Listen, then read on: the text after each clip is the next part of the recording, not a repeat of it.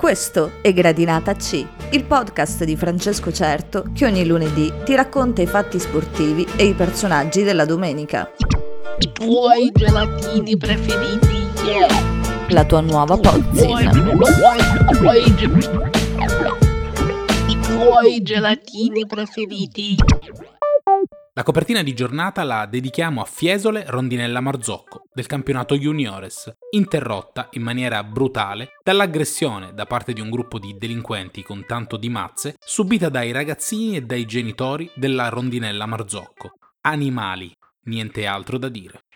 Weekend quasi tutto dedicato al calcio italiano ed europeo, ma non solo, perché sabato è stato il giorno della maturità di Yannick Sinner. Semifinale dell'ATP di Vienna, sfida contro l'americano Tiafoe. Sembra un dominio perché il primo set è una passeggiata e il secondo ci somiglia moltissimo. 5-2 per Sinner, sembra chiuso. Non è così, perché l'italiano pare sempre più nervoso, si fa rimontare e perde il set. Al terzo va ancora peggio, con Tiafoe che vince e vola in finale, dove poi perderà con Zverev. Cronaca a parte, però la cosa interessante resta il modo in cui Tiafoe rientra in gara e fa uscire Sinner. Semplicemente lo innervosisce. Nel tennis, infatti, esiste un protocollo, un bon ton ben preciso. Tiafoe lo rompe parlando nei cambi di campo direttamente con Sinner, toccandolo addirittura. Sinner ci casca, non reagisce, si innervosisce e perde. Nel post partita dirà che avrebbe potuto lamentarsi con l'arbitro, ma poco male, perché, e lo conferma lo stesso Sinner, questi episodi servono per crescere mentalmente.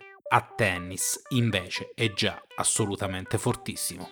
Passaporto in mano e via col Giro d'Europa. Anzi no, niente calcio per adesso, prima un occhio al basket. In Italia nulla di speciale in questo inizio di stagione, con Armani Milano e Virtus Bologna che sembrano destinate a replicare la scorsa annata, anche se la squadra di Scariolo cade per due volte consecutive con due neopromosse. Interessante anche il cammino dell'Olimpia Milano di Messina in Eurolega, con vittorie in serie e una continuità che fa ben sperare, a parte l'ultima sconfitta. Presto comunque perché il basket entrerà nel vivo solo in primavera. Figuratevi allora quello dell'NBA dove siamo alle schermaglie iniziali, che dicono meno di nulla. Più gare dove trovare giocate spettacolari che altro. Hanno speciale però questo, dato che si tratta del 75 del basket professionistico americano e le iniziative per celebrarlo non mancheranno.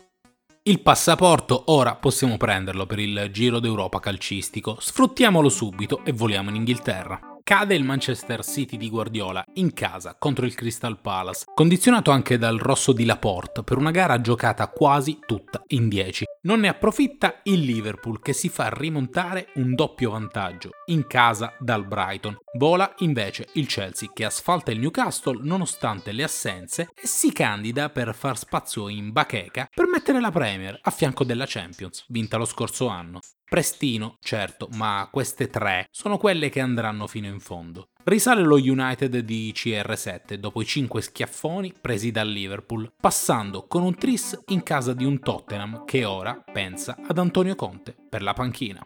Via dall'Inghilterra andiamo in Germania nel campionato di quello che potrebbe essere il prossimo pallone d'oro. Un'anticipazione dei giornali spagnoli, infatti, dice che Robert Lewandowski ha vinto il premio edizione 2021, quasi un risarcimento dopo la mancata assegnazione dello scorso anno, stagione in cui l'avrebbe vinto a mani bassissime. I giurati, allora, sembra non abbiano dimenticato il rendimento del polacco, che, per non sbagliare, tira fuori una super gara anche in questo weekend, con una rete su punizione spaziale. Chiaramente il Bayern Monaco è sempre imprendibile, si gioca per il secondo posto. Altro giro, altro dominio. In Francia il Paris non molla e vince ancora, steso il Lille, ma a fatica. Servono Marquinhos e Di Maria dopo un assist morbidissimo di Neymar a ribaltare la rete di Jonathan David. Messi, un po' acciaccato, gioca solo un tempo, ma bastano gli altri. Classifica senza discussioni e campionato che sembra servire ai parigini solo come allenamento per la Champions League. Cambiamo ancora e andiamo in Spagna. È stata la settimana dell'esonero di Kuman da parte del Barcellona. Arriverà Xavi, il grande ex, ma solo a novembre. Intanto è arrivato un altro pari, con la paura legata alle condizioni del Kun Agüero, uscito dal campo per un dolore al petto, ancora in ospedale e con una presunta aritmia. Forza Sergio. Vincono Real e Atletico Madrid, ma in mezzo a loro c'è ancora la Real Sociedad che viene ripresa solo nel finale nel derby basco col Bilbao. Bene anche il Siviglia per una liga che prova a costruire nuove protagoniste e che a differenza degli anni scorsi pare essere meno scontata, anche se difficilmente il titolo finirà lontano da Madrid. Chiusura con la Serie A e il solito codazzo di minchiate e polemiche. Non c'è settimana in cui non si parli di arbitri. Stavolta tocca a Mourinho che piuttosto che accettare di essere ben oltre il tempo di cottura, decide di buttarla sempre in caciara. Ormai però gli credono in quattro. Un peccato perché la gara che la sua Roma perde contro il Milan mostra i rossoneri splendenti e dominanti per più di un'ora. Parlare della gara sarebbe stato troppo difficile per lui. Meglio il casino per un rigore dato al Milan e uno non dato alla Roma. Classici episodi dove troverai sempre opinioni opposte. Come per il mancato fischio del fallo su Krunic che lancia Pellegrini e fa espellere Hernandez, riportando la Roma in gara. Come sempre, però, ognuno parla di quello che gli conviene. Sarebbe meglio parlare di un Milan tatticamente perfetto fino alla parità numerica, meritatamente col doppio vantaggio e capace di non far capire nulla alla Roma e a Murigno. Dominante Ibra che spacca la porta su punizione e si prende il rigore del raddoppio, firmato poi da Chessy. Avrà 40 anni, ma sa come portarli a spasso davvero bene.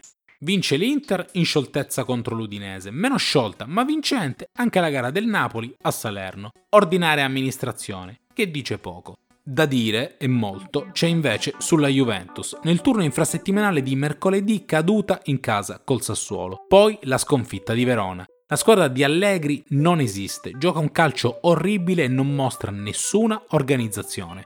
La rosa ha alcune lacune, ma resta di livello migliore rispetto ai 15 punti in classifica. Colpa di Allegri? Totale, perché gestire è verbo da applicare a gruppi di grandi campioni. Nelle difficoltà bisogna allenare e Max non pare l'uomo adatto. Idee, lavoro e coraggio. Senza questi ingredienti la Juventus non ripartirà.